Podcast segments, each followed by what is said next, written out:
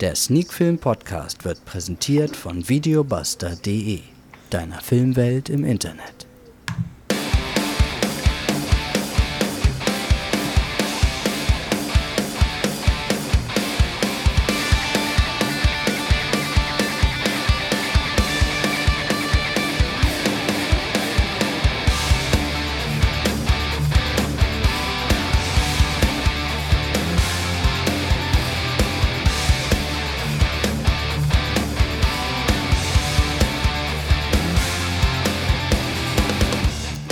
Sneak Film Podcast 149. Heute mit dem Film Fukushima.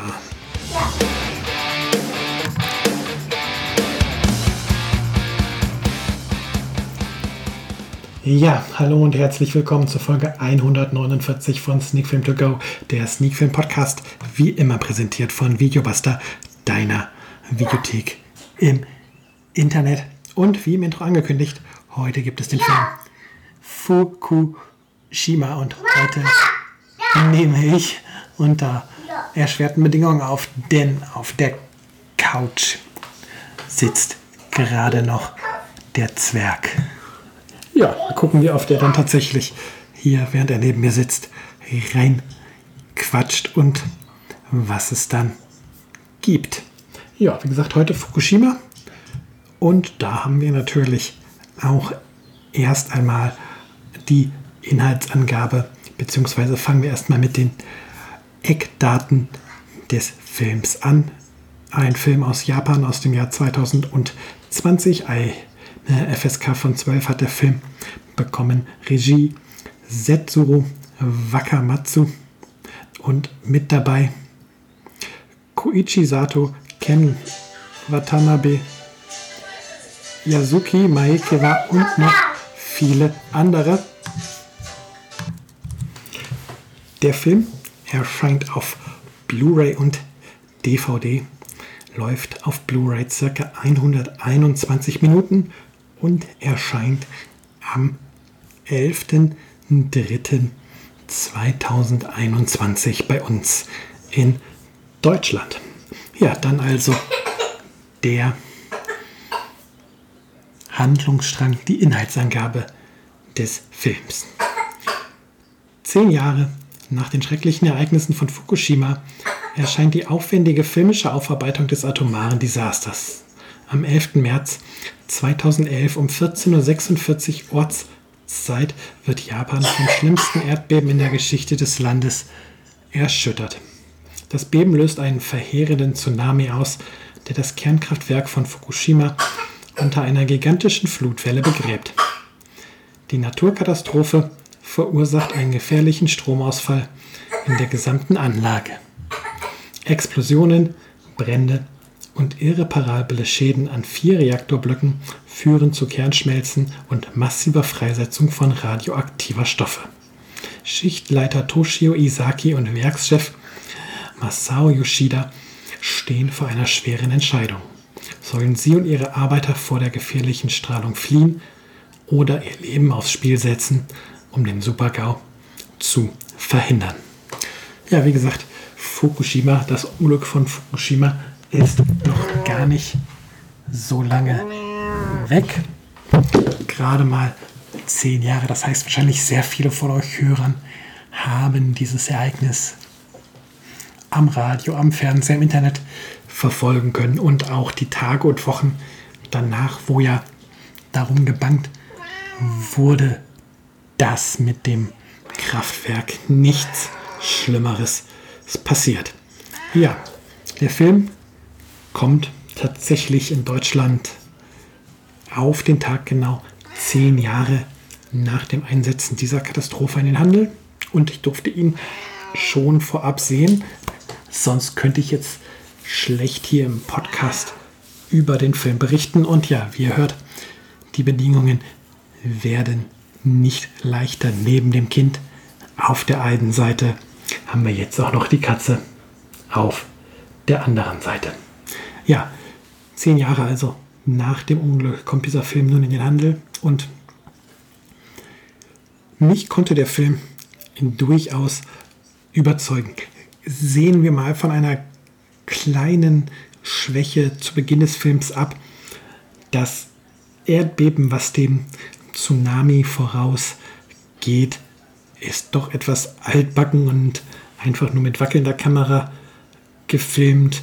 Das wirkte auf mich nicht so überzeugend und da hatte ich auch tatsächlich ein wenig die Angst, dass die Produktion ähm, am Ende nicht überzeugen kann und der ganze Film am Ende sogar etwas billig wird.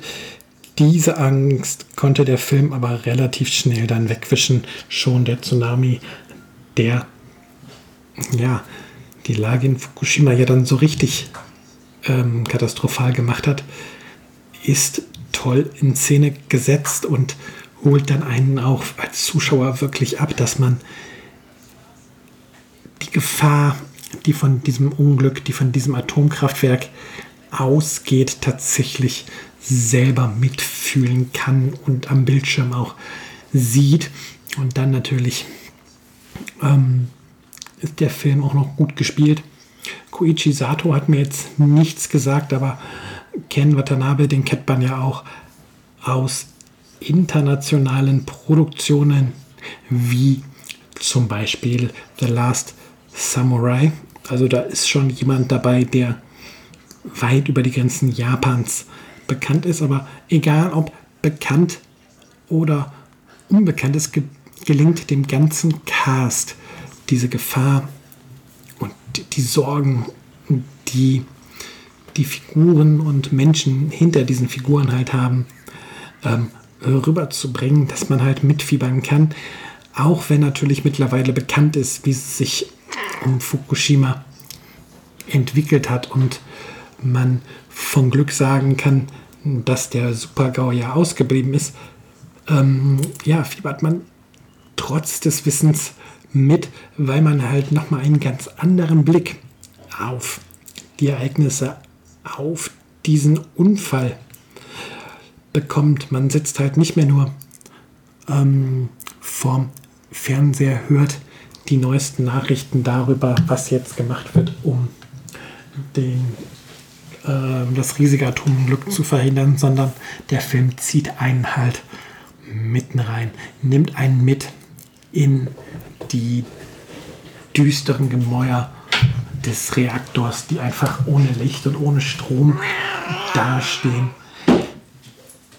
haut uns quasi die kritischen Werte um die Ohren und ja, und formt so halt greifbare menschliche Schicksale. Dabei macht der Film allerdings nicht den Fehler, jetzt zu große Verknüpfungen, ich nenne es jetzt mal in die Außenwelt oder in die Welt außerhalb von Fukushima halt ähm, zu schlagen, damit das Ganze nicht irgendwie ja, wieder so aufgesetzt wirkt, sondern im Großen und Ganzen ist man halt mit den Männern, und es sind tatsächlich, wenn im Kraftwerk nur Männer, wenn ich das richtig in Erinnerung habe, und ja, man ist halt bei ihnen. Und ähm, es gibt halt keine größeren Verknüpfungen jetzt in die Außenwelt. Und es wird auch nicht groß beleuchtet, ähm, welche Einzelschicksale die Anwohner ähm, haben, sondern der Film fokussiert sich in seinen zwei Stunden auf die Geschehnisse im Kraftwerk, auf die Rettungsversuche. Und das macht ihn halt echt packend. Da ist man dann dabei und man fiebert, wie gesagt, tatsächlich mit. Und wenn das ein Film schafft, bei dem man weiß, wie das Ende eigentlich ist, dann kann man durchaus von einem guten Film reden. Und insofern möchte ich hier bei Fukushima auch von einem guten Film reden. Ein ja, sehr guter Film war es für mich am Ende nicht. Also irgendwie nicht 10 oder 9 Punkte. Dafür war dann der ganze Film eigentlich noch ähm, zu sehr nach Schablone inszeniert. Also natürlich geben die Ereignisse auch die Handlung des Films vor, aber was die Dramaturgie angeht, was die Inszenierung der Dramaturgie angeht. Da fühlt man einfach im Film das Pacing und weiß genau, wann die nächste Stufe an Drama hier gezündet wird. Und ja, da hätte ich mir es gewünscht, dass man es halt trotz dieser historischen Vorlage, trotzdem, dass man weiß, was passiert, ähm, ein bisschen innovativer dran gegangen ist. Ja, wie gesagt, mal hätte ich mir ein bisschen mehr Innovation gewünscht. Ähm, damit sind wir eigentlich auch schon durch, was so ähm, die wichtigsten Informationen rund um den Film angeht. Die Meinung habe ich hier kundgetan. Der Film hat mir recht gut gefallen, auch wenn das Thema bekannt war. Und dann kann ich zu Werte kommen. Sieben von zehn Punkten gibt es dann hier knapp an der 8 vorbei. Und heute ist hier echt der Wurm drin. Jetzt dreht auch noch der Hund am Rad. Wer weiß, was da heute noch ansteht. Ob die irgendwas in der Nase haben, von dem ich noch nichts weiß. Ja, 7 von 10 Punkten an dieser Stelle. Und durchaus eine Sehempfehlung, wenn man sich für das Thema Fukushima interessiert. Dann sind wir diese Woche durch. Das war Folge 149 von Sneak Film To Go, der Sneak Film Podcast unter erschwerten Bedingungen. Wir hören uns dann nächste Woche wieder zur Folge